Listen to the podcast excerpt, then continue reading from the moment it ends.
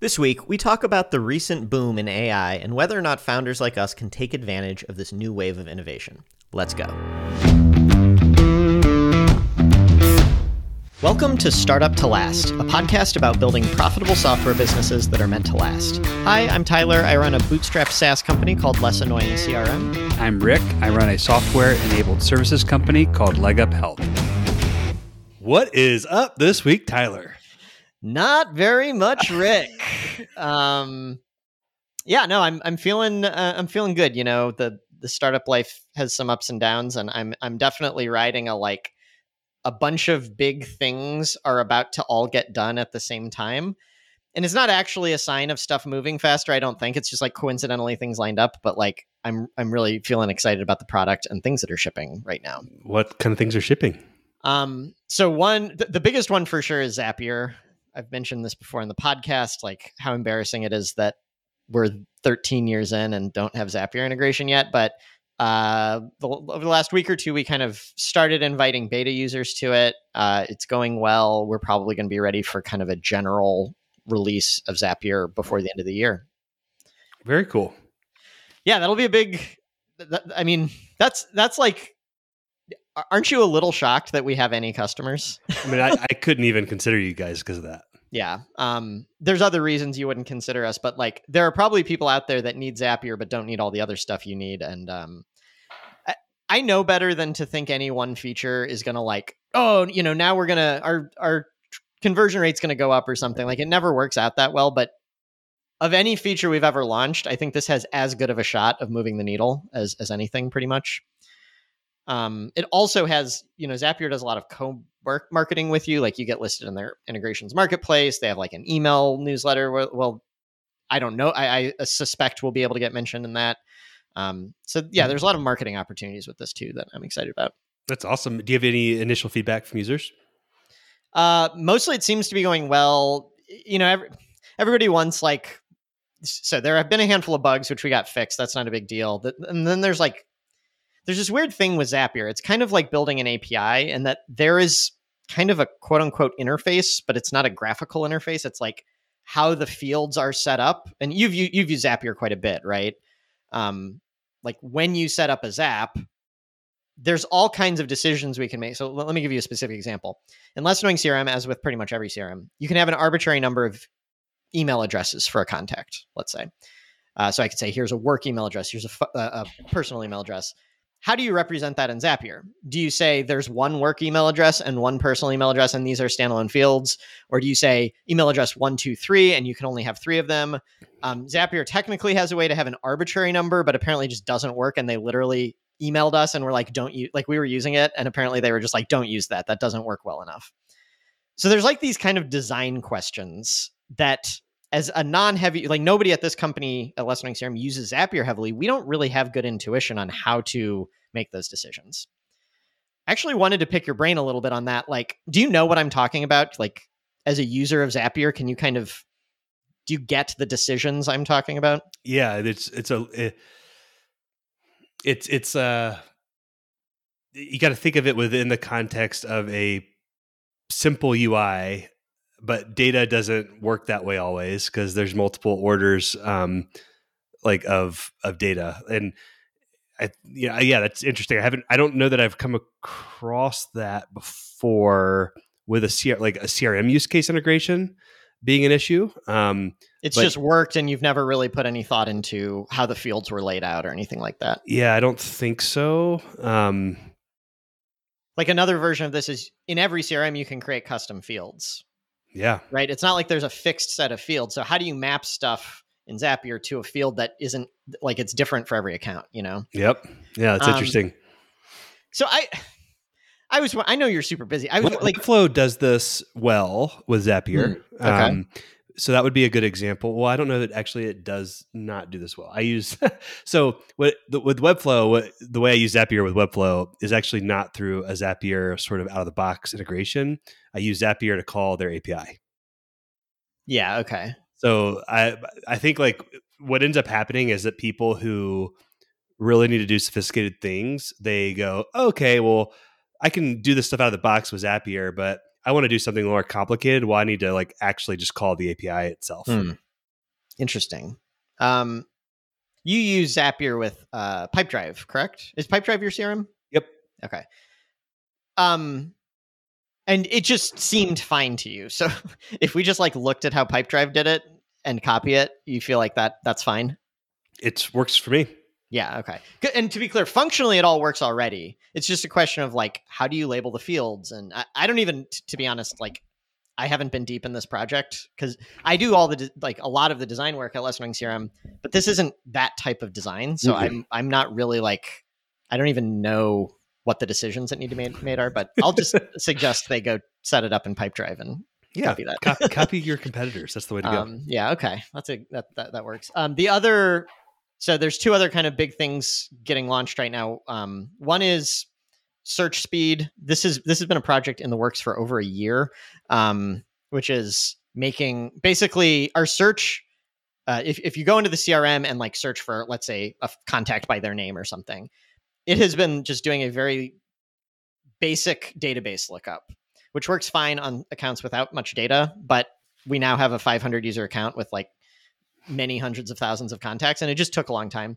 So we built a more optimized search for them. That's been done for a long time. The problem is it came with a ton of drawbacks. Like the actual search results were worse.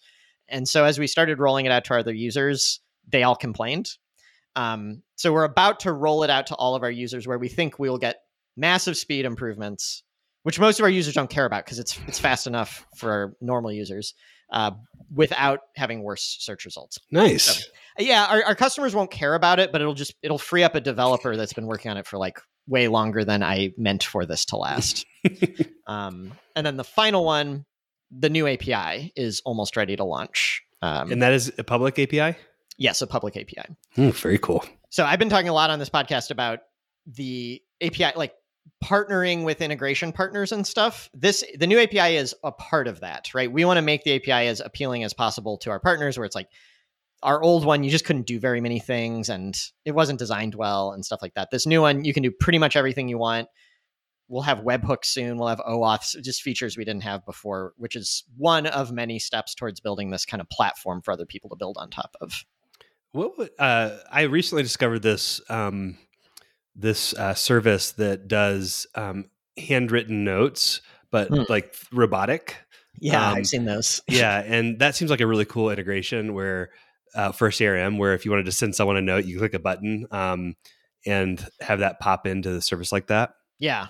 Yeah. We've uh, we've toyed with this before that like email marketing, it, obviously a lot of C R Ms do this, but physical, like you could even, what, what you're saying, a middle ground is that, but without, like you're talking about a machine with an actual ballpoint pen writing mm-hmm. a note. You could also just print it out and mail it, which is mm-hmm. like an intermediate step. Um, yeah. There are still a lot of small businesses that do snail mail. Do you think we should build that, or do you mean we should reach out to that company? I, I was just thinking like that would be an interesting like integration to have. Yeah. Um, I would want to use that, for example, for LegUp. Yeah, that'd be cool. Yeah, now that I'm thinking about that, I, I hate integrations because like back and forth syncing is really hard. But I guess you don't have to back and forth sync. Like they don't have to have your contact list. You just push to them. Here's one hundred addresses with letter. Yeah. Hmm. Interesting. I'll have to think about that. Or here's one. Or here's one. Yeah, that's true. I'll bring that up. Um, cool. Thank you. Anyway, so those three things, Zapier, search speed, and A P I two are all pretty close to done. Uh, and yeah, it just feels like the products, it feels stagnant for a long time when you're working on these big projects. And then all at once, it just kind of feels like this rush of stuff. So what's next? Right.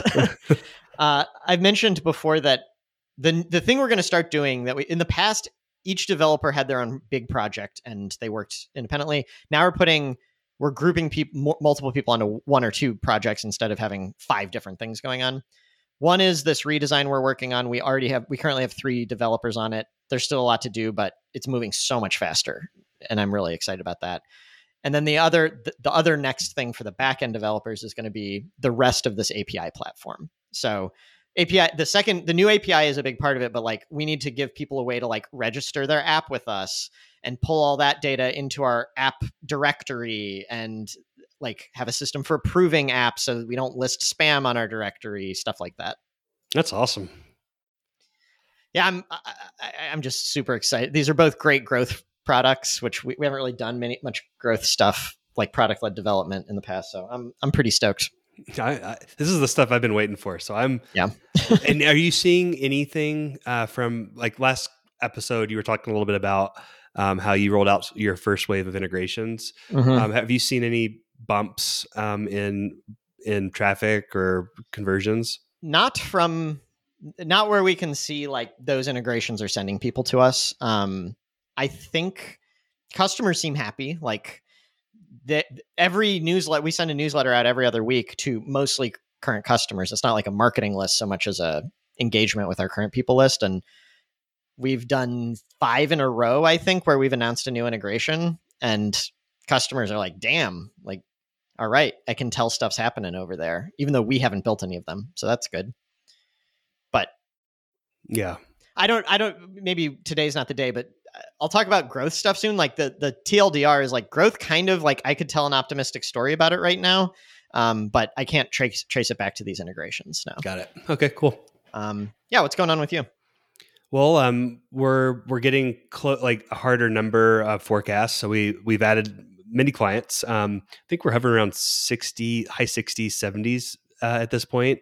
Um, uh, we're forecasting eighty clients, um, conservatively, uh, f- to begin the year with, um, which is about twice where we were, um, last year at the time. Um, so, you know, I'd be really happy with a hundred. Um, uh, eighty is kind of like good, it, mm-hmm. but like, it's good. Like it's growth, right? Um, but it's, man, it's like so slow. Um, uh, and so hard. Um, so that's like the positive is that like, I think we have a, a good thing, like, and, um, it's, we're adding clients and it could, we haven't had this like huge, like, oh crap pop yet. Yeah. So there's still a potential in the last two weeks here, um, or in the next two weeks. December fifteenth is, is like when open enrollment ends. Uh, January fifteenth is when it ends, but December fifteenth is when you have to, is the deadline for January first coverage. Oh, okay. Um, so there's kind of, it's kind of the soft deadline. Um, but you know, I think, uh, it'll be interesting to see where we end up, but, um, I think positives are we, we're we're executing really well right now, um, and I think that uh, you know, positive is we can take a lot of what we're doing and just continue to do it, and I think we'll add more clients every month next year, um, and uh, get a lot of momentum, a lot of good stuff, um, man. But like, it's just one of those things where it's like, is it really going to take ten years to get to you know, uh, right. to, to you know four hundred, three years to get to four hundred clients? And so, yeah, I'm going to, I'm going to ask a question that you don't know the answer to, but you can like give a gut reaction. Like, I, I think a lot of entrepreneurs probably find themselves in this situation in the early stages. So saying two X growth is great, but if you're two Xing a small number, it's different. And mm-hmm. a big question is, does this mean, okay, you went from forty to eighty this year, let's say, does that mean you go to one hundred twenty the following year and then one hundred sixty and then two hundred, or like where you're adding forty per year? Or does it mean you're doubling every year and very quickly that turns into a really interesting business? Yeah. I, and I don't know.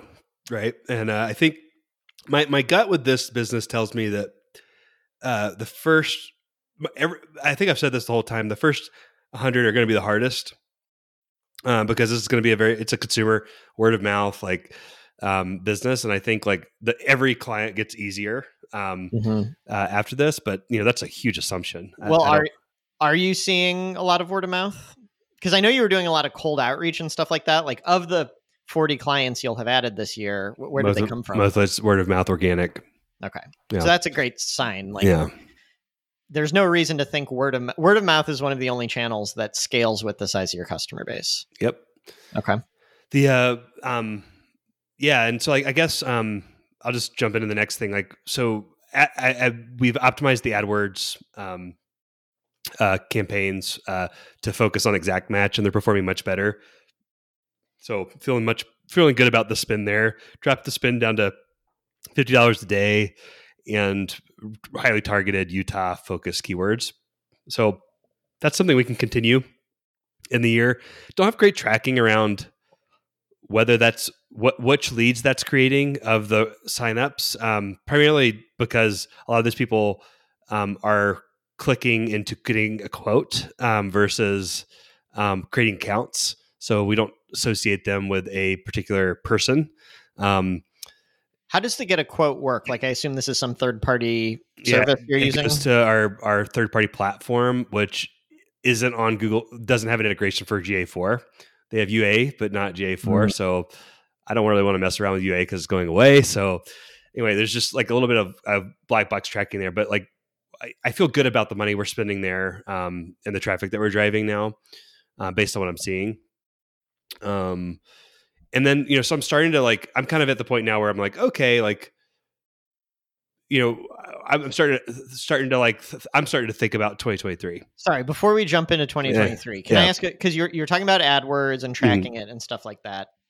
Do you have a sense of what the buying journey is? Because we've talked before about, in the context of Less Annoying C R M, we've always thought about it like you pay for an ad, someone clicks the ad, some percentage of them sign up for a free trial, some percentage of them pay, and you can calculate your R O I. But the reality is like maybe they saw your ad, didn't click it, and then sign up later. Or maybe they clicked it, didn't sign up, but six months later they come back.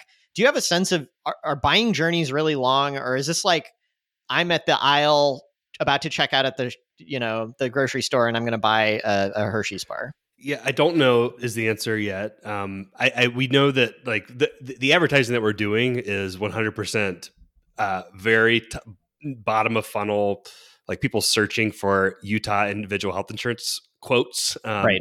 So it's it's indicative of them it being in need. Um, now, uh, what we what we're finding is that a lot of people will come like f- fool around with a quote and then leave.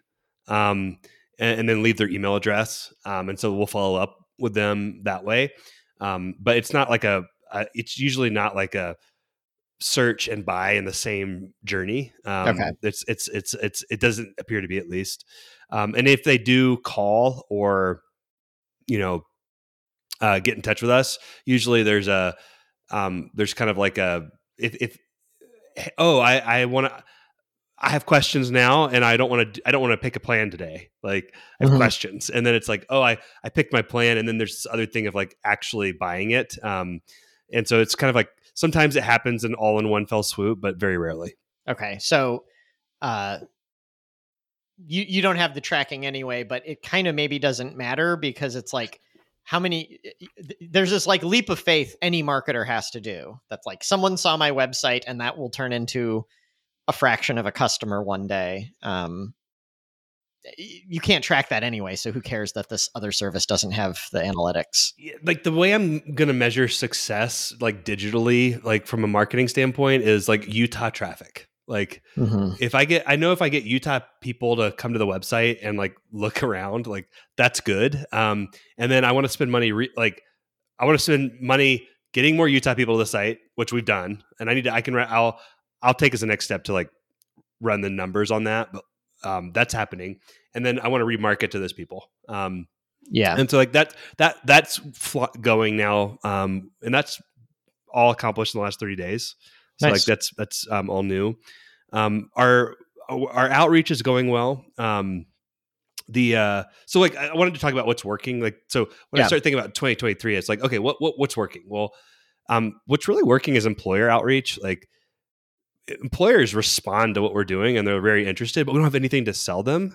Mm. Um, other than like, hey, can we, oh no, we don't have a product. We have a vision, but like, they're like, oh, I love that vision. Like, well, how can you help me today? Like, well, we can help your employees enroll in individual health insurance. They're kind of like, oh. So um, what, what do they want? If, if let's say you didn't have anything and you were like, hey, employer, guess what we offer that would make you happy? Yeah. Like, there's, there's two things. There's two things. One is, um, I think like some sort of platform that like they can just add employees to and say like, I'm offering something that is that it just like says, hey, this is a concierge service. Like yeah. basically just put some wrapping around what we're offering that isn't an Excel spreadsheet um, and would let us like automatically email people. And then the second thing is like the paid version of that, which is I want to contribute money. Um, yeah. So it's the same. It's, it's back to benefit. Contributing you know. money is through an H R A. Uh, they don't care about that. They just they don't care about the tax benefits. They they don't care about the they do care about tax benefits, but but I would say like they just they want to be able to give people a a, a benefit amount um, mm-hmm. and not have to worry about compliance. Um, and so making that happen for them. But I, I guess what I'm saying from your point of view, like what's involved in you offering that? I mean, figuring out taxability and all that kind of stuff for on a case by case basis for the employer and the employee. But like, I, I would say like there's a there's two versions of this. One is like a a a, a free a freemium version. One's a, a benefits version. But I would just build a benefits version, honestly, because that's that's what would make money. Um, but but I guess like. We we know what what's working is that we, we are able to get employers to respond to us. We are able to generate lead, employee leads out of that, but we're we're not we we're not it, it it's like a it, it's it, we don't have like we don't have what most of the employers want, which is like the vision of LegUp benefits. Like yeah, uh, so you think that's yeah. the twenty twenty-three focus? I don't know. Um, there's four things that like I that are working that we want to do in twenty twenty-four, and the question is like, do we do them all? Mm. Like, and like distribute budget across all these things?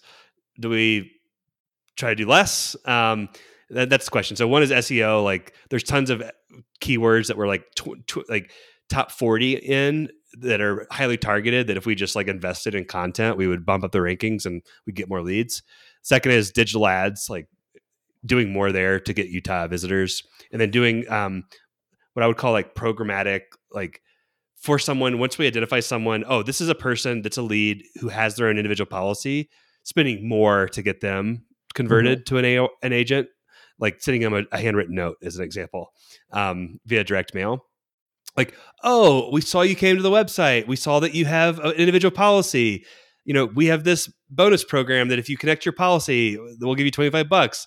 Sign J D, you know, um, that that's kind of thing. And then uh, partner networking, uh, so doing more of that, that, that works. And then uh, the employer platform is the big, is the big like sort of thing that we don't have that would be like a, the first three things are working and we just need to do more of them. Yeah. Uh, the fourth, the employer platform is like zero, a zero to one thing.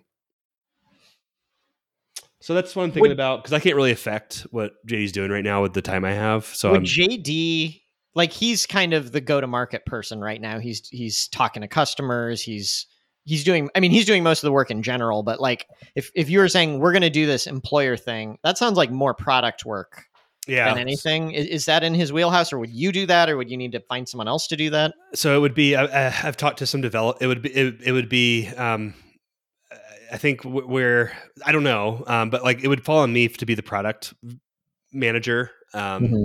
at least initially.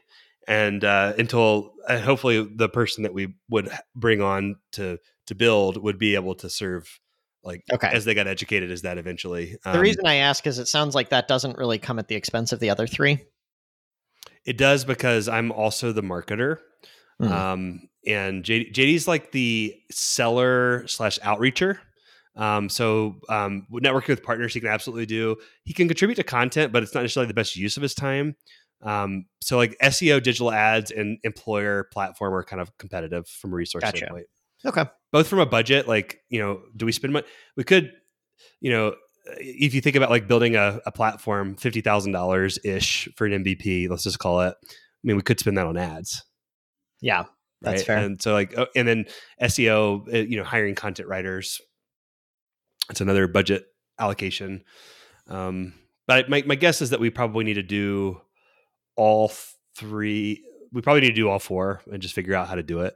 Yeah, is my is my bet. And then the question is more around like, how do we how do we distribute the the the resources and the responsibilities in a way that um, you know, we can actually accomplish, make it happen. Priorities, man. Yeah, it sucks. Hard. It's hard. Yeah, it's hard. Um, but yeah, like I would say, guys, think things growing. Yeah. Well, that's cool. It, like, and it definitely feels like um, momentum's building. Like it just, it just, it's, it's going. Yeah. It's, it, it, my take hearing this is like, I'm sure you, like, I always fall for this where I paint like the rosiest picture in my head. And then like, you ne- that never actually happens. And it sounds like there was a story that open enrollment could have gone better than it did. But also, what find what I find encouraging is that the way you're getting customers is word of mouth. Mm-hmm. If it was like, we did all this outreach, we only got customers from outreach, and this is as good as it gets, I'd kind of be like, well, you've hit a ceiling already. Yeah. But if it's like, well, maybe the outreach didn't do what you wanted, but your customers are happy, you're getting word of mouth, that that suggests like a long-term very viable business. It's just like slower than you want. Yep. That's, yeah. a, that's a good summary. Um, all right. I guess back to me. Um, I've, uh, I kind of go through the, I have this realization over and over, but product slash project management. I know they're not the same thing, but in this case, they're related. A, uh, I, I love doing that work. That's work I really like doing. And B, it's important. And w- let me explain what I mean. Like I always, I think a lot of, a lot of entrepreneurs, you start out having to do stuff and not having to manage or be like in that kind of role. And it, there's this feeling of like worthlessness as you do management, as you move more into management, because it's like, this is, you know, is this really the most impact I could have or whatever? And I especially feel that way when it's like, I moved a bunch of cards around in a Notion document for like two straight days. Is this really the best use of my time? But I, I've actually, A, I, I did a lot of that this week.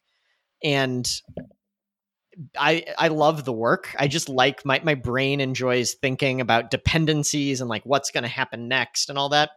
But B, I'm starting to get feedback from some of the developers because this is a relatively new thing. I don't know if you remember, like a month ago, I said we redid this project management system. I built this whole thing in Notion that's fancy and cool. And I've gotten some feedback from some of the devs that's like, they're like, oh yeah, I know exactly what to work on next. We're breaking things into little chunks. Uh, the deployment flow, they're just like, they feel more productive. And so when I spent multiple days moving Notion cards around today, I, or, or the, earlier this week, I really think it like moved the dev team towards finishing features faster and it feels good. Totally. I, yeah, I know exactly what you mean. Um, you know, it's, it's actually a good point. I, I think, uh, I, you know, at Windfall, that's a lot of my role. And I think I could do a better job of breaking, breaking things down, taking something and breaking it down into like smaller pieces that people can do is so powerful. Like, yeah. And, and teeing it up. And it takes a lot of energy and effort to do that. Yeah. Like I, maybe that, that's the thing that was missing from my little rant just now. Yeah. It's, you'd like to think, oh, well, we have all the designs for this project. We know who's working on it. What more is there to do? And it's like, There are there are hours and hours and hours of stuff left to do if, if you choose to do it. Yep. Now, I think some people don't need it. Like, like we've got five, kind of six developers on the team, and at least one or two prefer to do this work themselves. They want to be like, give me the specs. I'll figure out how to approach it. But then the rest tends to be more like, I, I want to check stuff off a list. Give me the list. Um, and I think knowing who you're working with and like how much help they want is, is a big part of this. Do you, do you have, you said you do this a lot in your role at Windfall. I, should, I think I should do it more. I think sometimes like, sometimes like you, you face this card that I'm saying card, but like this project um, that like the time to break it down, like to break it down is, is hard. And then it's like, oh, I could just go do everything right now. And so I, I, I oftentimes face the situation where it's like super complex. I'm just going to go do this. And it's like days yeah. of work, but like it could have been hours of breaking it down and letting someone else do the days of work. Um, and I, uh, I, I don't, I never, I struggle with like when to just go do it versus when to take the time to break it down. Hmm. Like in, um, in, in my current role, cause there's a lot of urgency, um, around getting stuff done. That's interesting. So that's a little different for me. Cause me going and doing it is not really an option. I mean, it kind of is, but like, So like the, the project I was m- mostly working on planning is this new A P I that we're putting out. It, it's not that I was like, I could go code it. It's like, I could say to the developer, hey, figure out what functions we need. I don't, I don't really have a good sense of what's built and, and then build them and let me know when it's ready and we'll launch it. And instead I went and said, I talked to various people and I looked a little in the code and I'm like, here are all the functions we have. Here are the functions we built, but we're not one hundred percent sure they're ready to launch. Here are the ones we don't have. And I put together like, we need exactly this done, and then we can start beta testing it. And then we need exactly this done, and we can roll it out. So it was actually me doing more work in the form of like, I could have handed this off to the developer. But I think the benefit of me doing it is now the developer has a really clear list of like, do this, do this, do this. And so when I when I gave it to him in our meeting about this, like later that day, he had checked three things off the list, as opposed to like waiting around in uncertainty, trying to figure out what he needed to work on. Yeah. So anyway, Yeah. I just keep relearning this lesson. I'm saying it out loud because I bet a lot of our listeners are like me in this. it's it's it's important work, man. Yeah. Moving um, cards around in Notion is important stuff. Yeah. Oh God, I love life changing. I tried Linear. Have you have you heard of Linear? It's like the the new hotness. Everyone's like, oh, they're. It's kind of what Superhuman was for email, but it's for like project management. Um, it, I was not impressed. I don't know. Everyone loves it though. Uh, next up. Okay, sorry, I'm I'm like rambling a lot today, but I'm going to do some more of it. Um, our C R M coaching team had a bit of a, what I'm calling a culture refresh. And I just thought I'd share this experience. And I don't know if y'all have like ideas or anything, but at the very least, I'll just share what happened. So basically in the early days of Less Annoying C R M, we got a lot of emails and contact forms, like email-based support.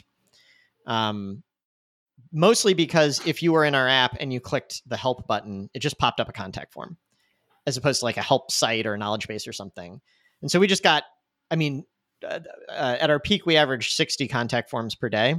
Um, since then, we made it when you click help, we show you like a search, like search our help docs, and it's still really easy to contact us, but that's not like the main call to action. And we're down to twenty per day, which A, is awesome. That's great, yeah. That's not the point of this story, but that's awesome.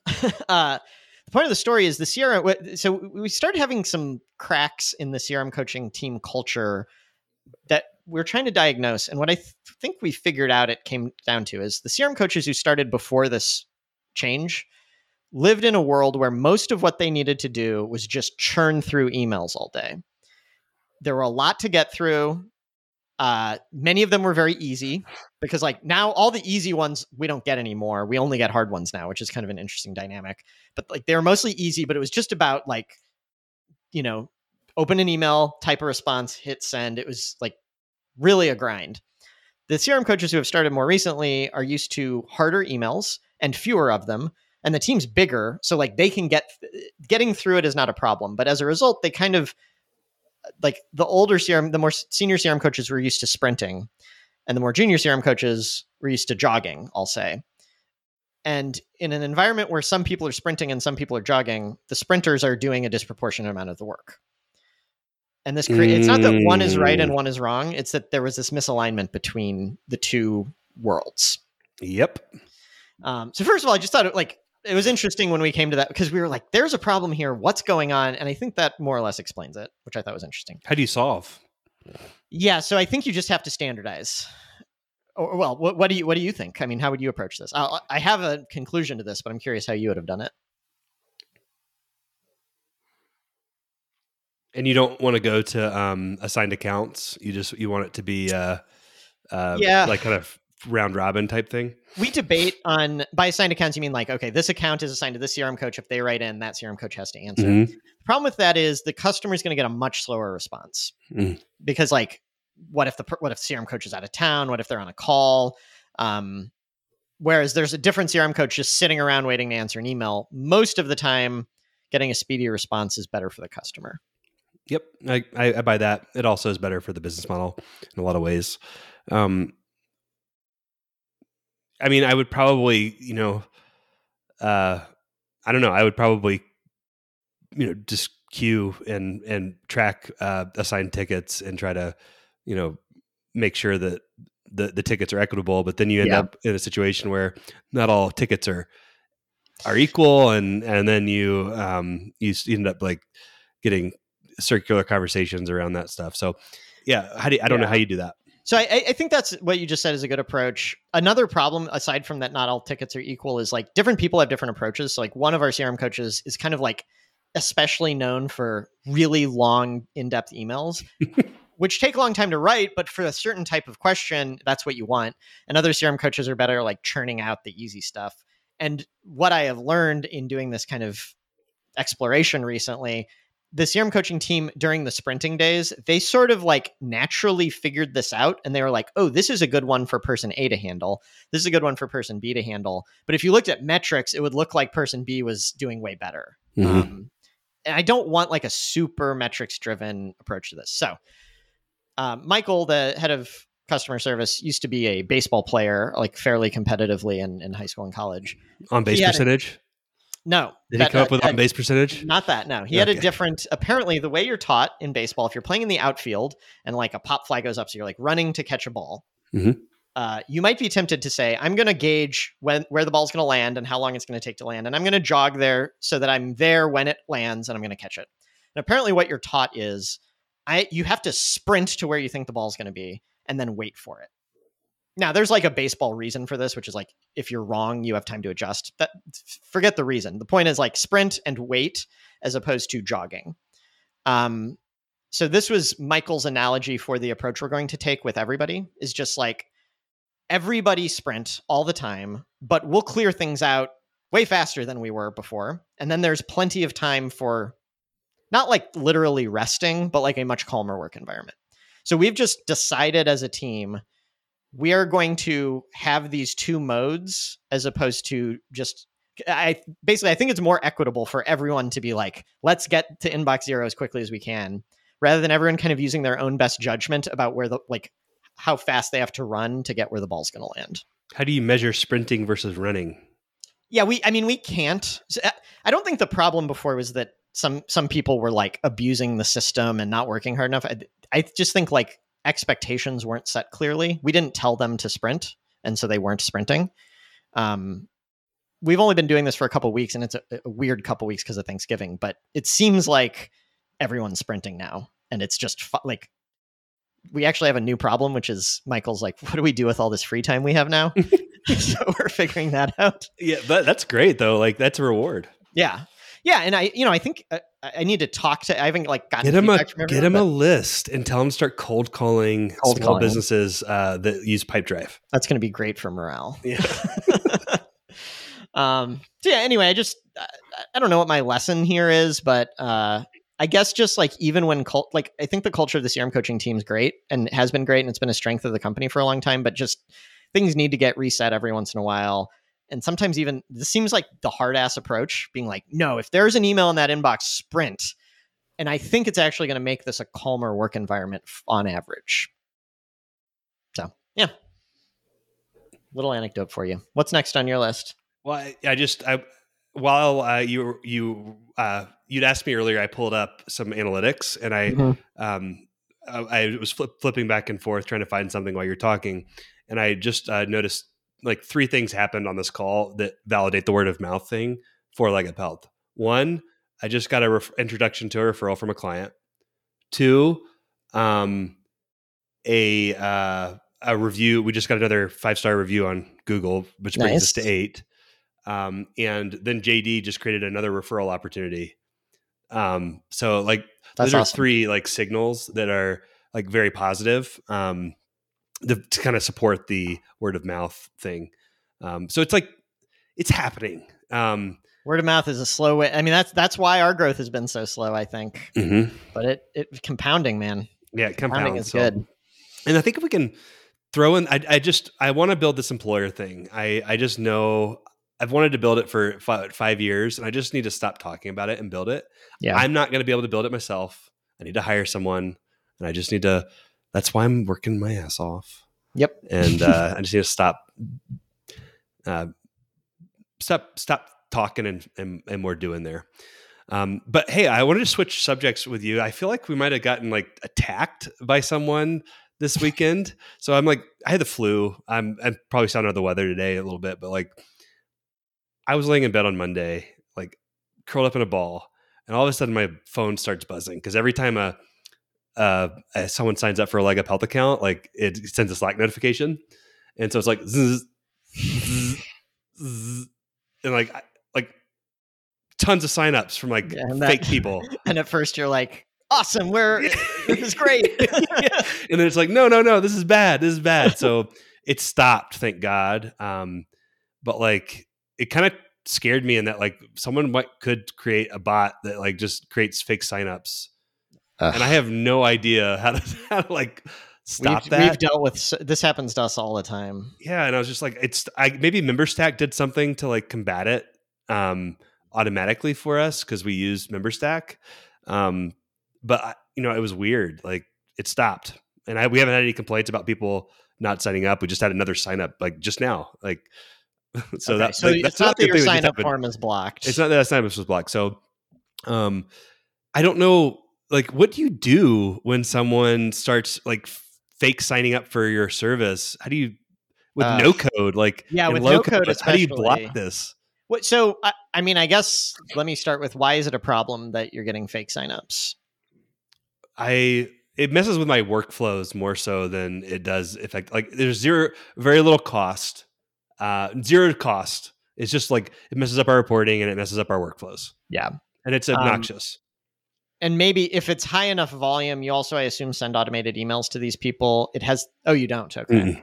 So we do. One concern I have is, you know, at low volume, it doesn't matter. But if like, if we got a million in one day, that could mess up our, like, like the, they're signing up with email addresses that belong to somebody else. And yeah. that person might get an email from us and mark it as spam.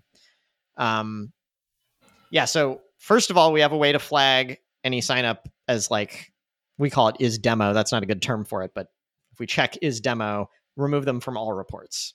I would uh, so recommend. So you basically have a, a a manual override that someone can hit that basically makes sure you don't do anything with them. Yeah, uh, but you still have them in the system. Because de- deleting data is scary. Mm-hmm. Uh, I wouldn't recommend deleting stuff from a database. I mean, it depends. If you, again, if you get a million, like yeah, probably delete them. But um, we're archiving nice to, them. Yeah, but it's uh, I like being able to ignore. Still, it's annoying. Do you have to go in manually and do that and all that? Mm-hmm. I so what's member MemberStack has some sort of like do do you know if there's like a Google CAPTCHA on the sign up form or there's anything probably like something that? We could put a CAPTCHA on there, but I you know hate that like so so okay. First of all, Google has a new version of CAPTCHA that doesn't for the vast majority of cases nothing shows up at all. They, you don't have to check a box or anything. Mm-hmm. What we do is so you probably don't know the answer to this, but are these all coming from the same I P address? I it, I I I can't tell. I yeah. because I don't have that access to that data through the MemberStack because it's a Zapier member. It's a MemberStack to Zapier sort of push. Um, that's a, a MemberStack to, to Zapier to Slack notification. So I, I'm not getting I P. But could you go into MemberStack and see it? Maybe.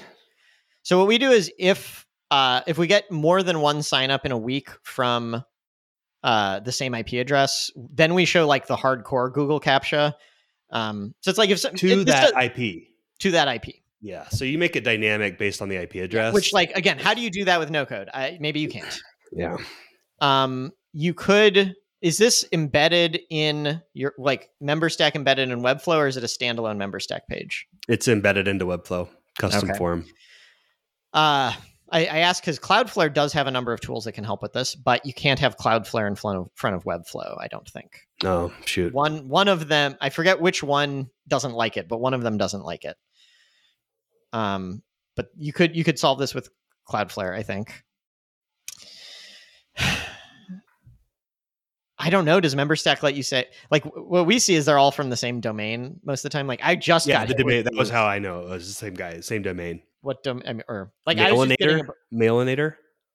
Oh, oh, well, that's okay. You can't really block that though, because like legit people might use that. Okay, we got a ton from goofum dot com and write dot e d u, like hundreds of these in the last week. From so now I I just go in and like man, I'm manually removing them all because it just stopped. But if if it, if it hadn't just stopped, I would code. I would write code to be like block all signups from these domains. Mm. Anyway, none of this is helpful because you're on no code. That's a really interesting question. I'm sure MemberStack apps a CAPTCHA that I could probably implement, but it's one to it's not one to it's one to many. It's not like oh, if mm-hmm. you know if someone's do, abusing, then throw it. Yeah, maybe look into that though. There, I think there's a version of a CAPTCHA that won't show up for almost anyone. It might not block the signups you're getting, but if you know, it, it wouldn't. It wouldn't hurt the experience of the legit users.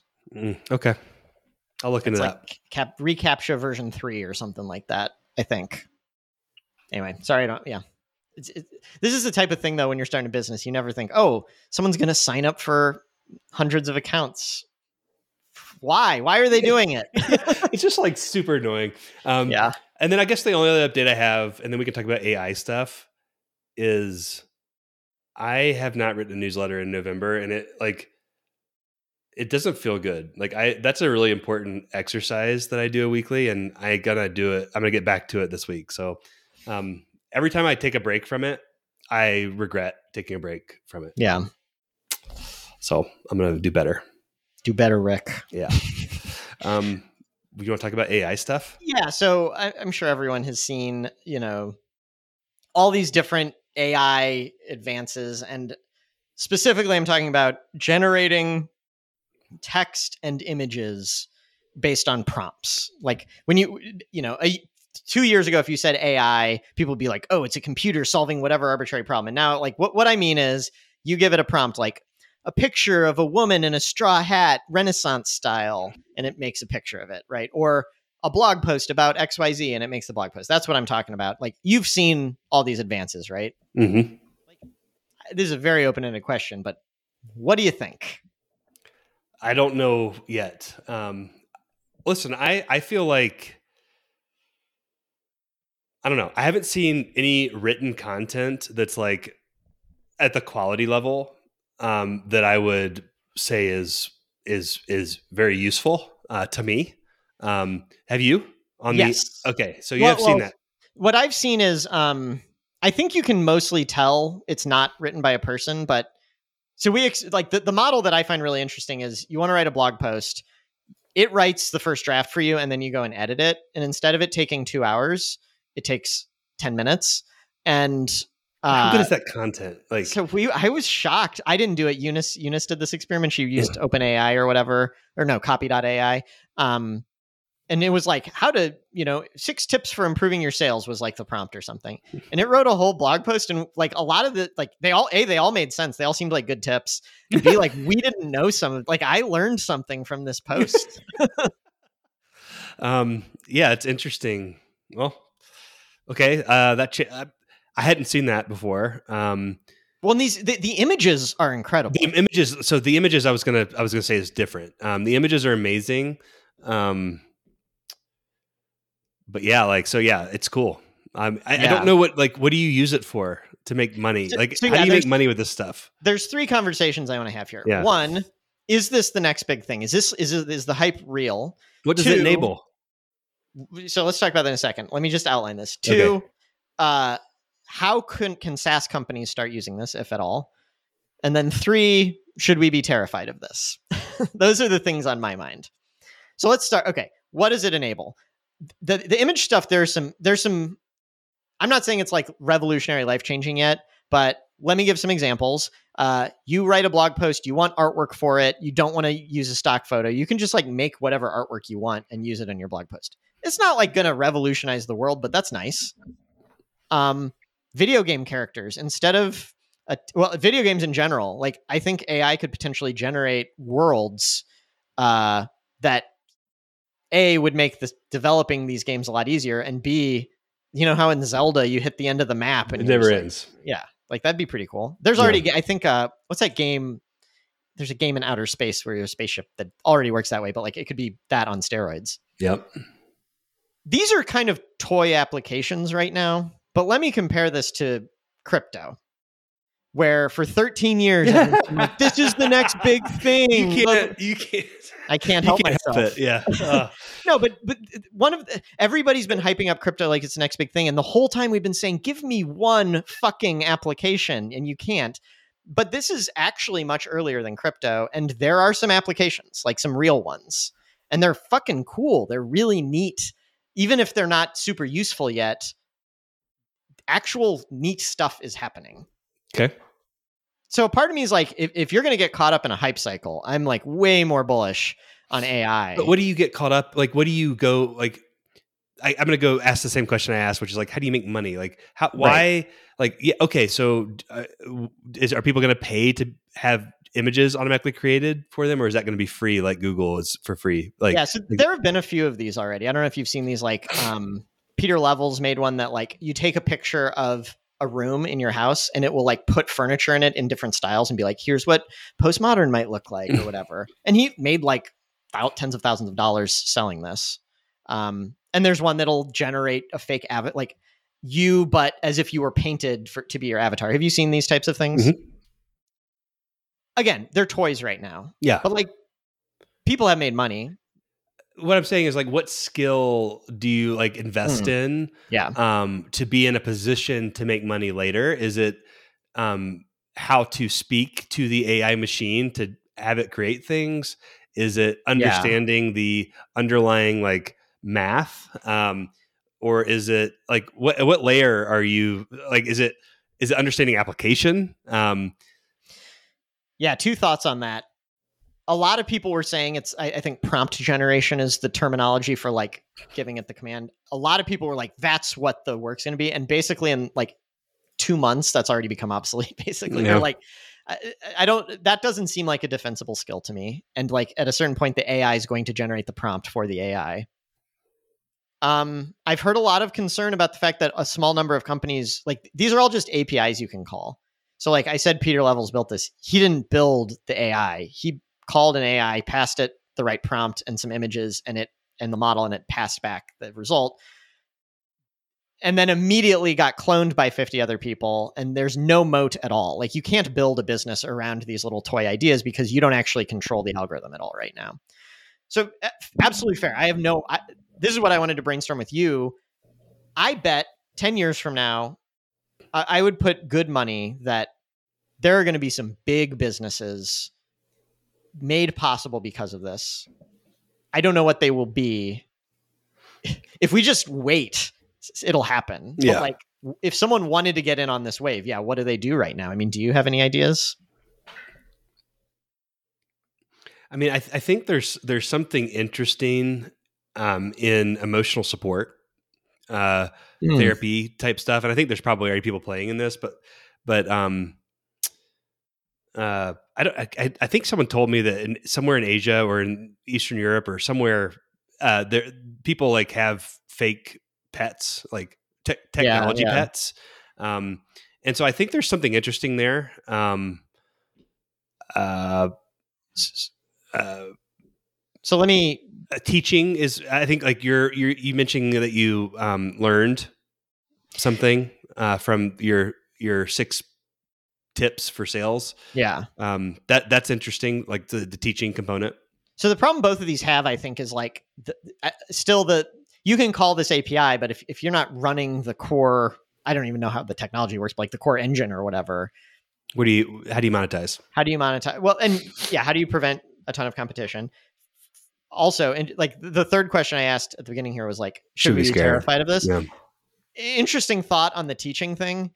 Right now, everyone's like, oh, you can use these A I like Dolly or whatever to make text or wait, Dolly G P T three, whatever the text one is, to make like blog posts. Like I said, we did. And then I, I saw a take that I thought was really interesting. And so everyone's like, this is going to be make be great for S E O and content marketing. And then someone was like, no one, if, if this actually gets that good, no one's going to Google anything anymore. Why would you Google something when you could have something create the article for you on the spot? You don't need Google to point you at the article, just generate the article and read it. Yeah, that, um, that that's that's exactly right. Like when, um, if you think about like, what is the most useful education tool uh, available to us right now? Well, that is Google, that is the internet. Mm-hmm. Um, and it's, you know, relative to like, being able to prompt something to tell you exactly what you need to know, like that's way less efficient. it's it's possible content yeah. marketing just gets completely destroyed by this. What what does a like what is the input for like the A I in this case? Like how do you understand the mechanics? I mean, I, at a very high level, I do. Like it's is it it's using trained is off- it leveraging the internet? Is it trained on the internet? Yeah. Yeah. So, so all of these models are going to, or all these algorithms, whatever the term is, are trained on some sort of data. So like a, a GitHub Copilot, which helps you write code, mm-hmm. scans all of the code in GitHub and uses that to suggest what your code should look like. Um, these image generation ones, I think, take in a lot of artwork, like DeviantArt, places like that, and train based on that. And yeah, I, I'm pretty sure the written ones are just like ingesting books, Uh, blog posts. I, I think they're they're training on any number of things. Very interesting. Um, so that's a potential scary thing. Like a lot of jobs are going to get destroyed, I bet. Now, p- part of me is like, is you know, every generation's worried about the next round of disruption. Um, people were worried about automobiles. People were worried about cars. People were worried about the internet because like it, it's destructive to a lot of old industries. This. I I believe the hype. I think this will be destructive.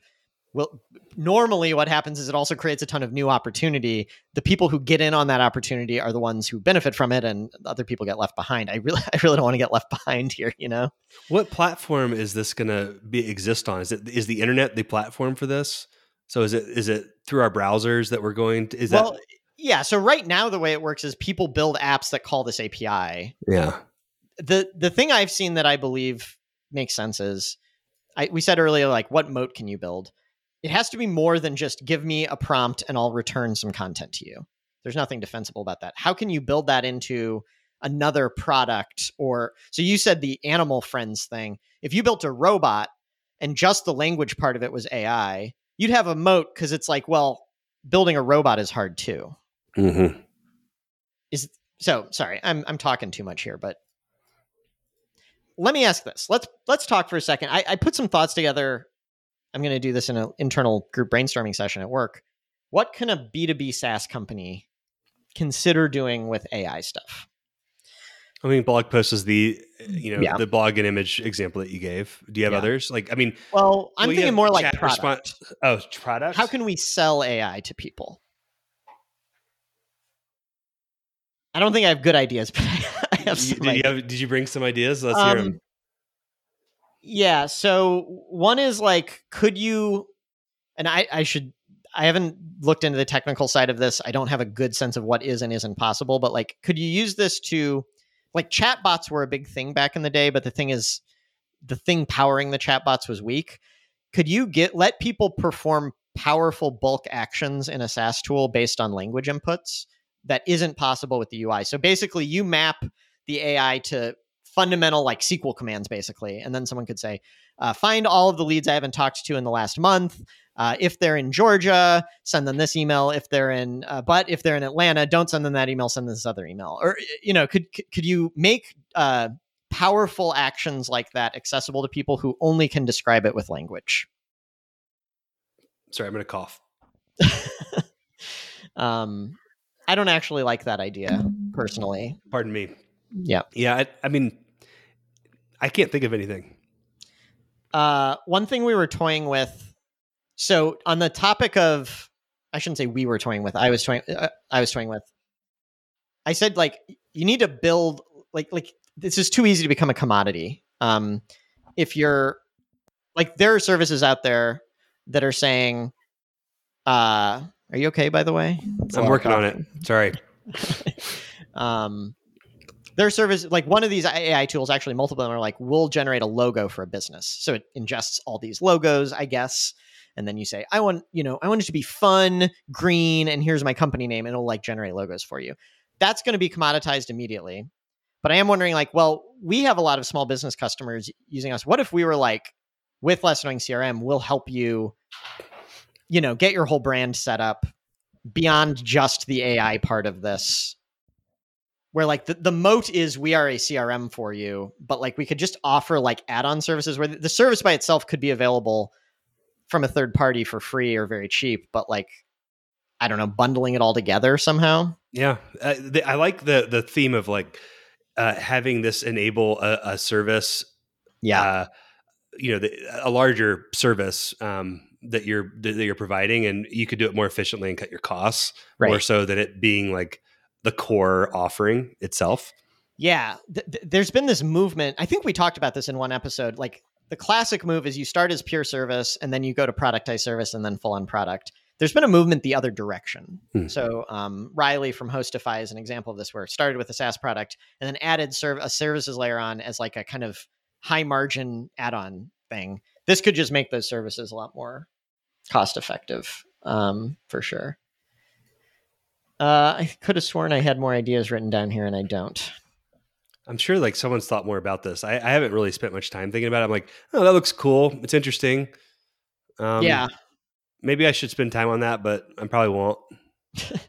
I guess I'll just say that, like, okay, I'm going to give a clickbait title to this podcast episode, How SaaS Companies Can Use A I, and we don't have any answers at all. But I guess I'm going to say this. Um, I probably seem like a huge curmudgeon based on how I reacted to crypto and other changes. Generally, I'm a hater. When stuff comes up, I'm like, no, screw that. That seems stupid. And it might seem like I don't like change.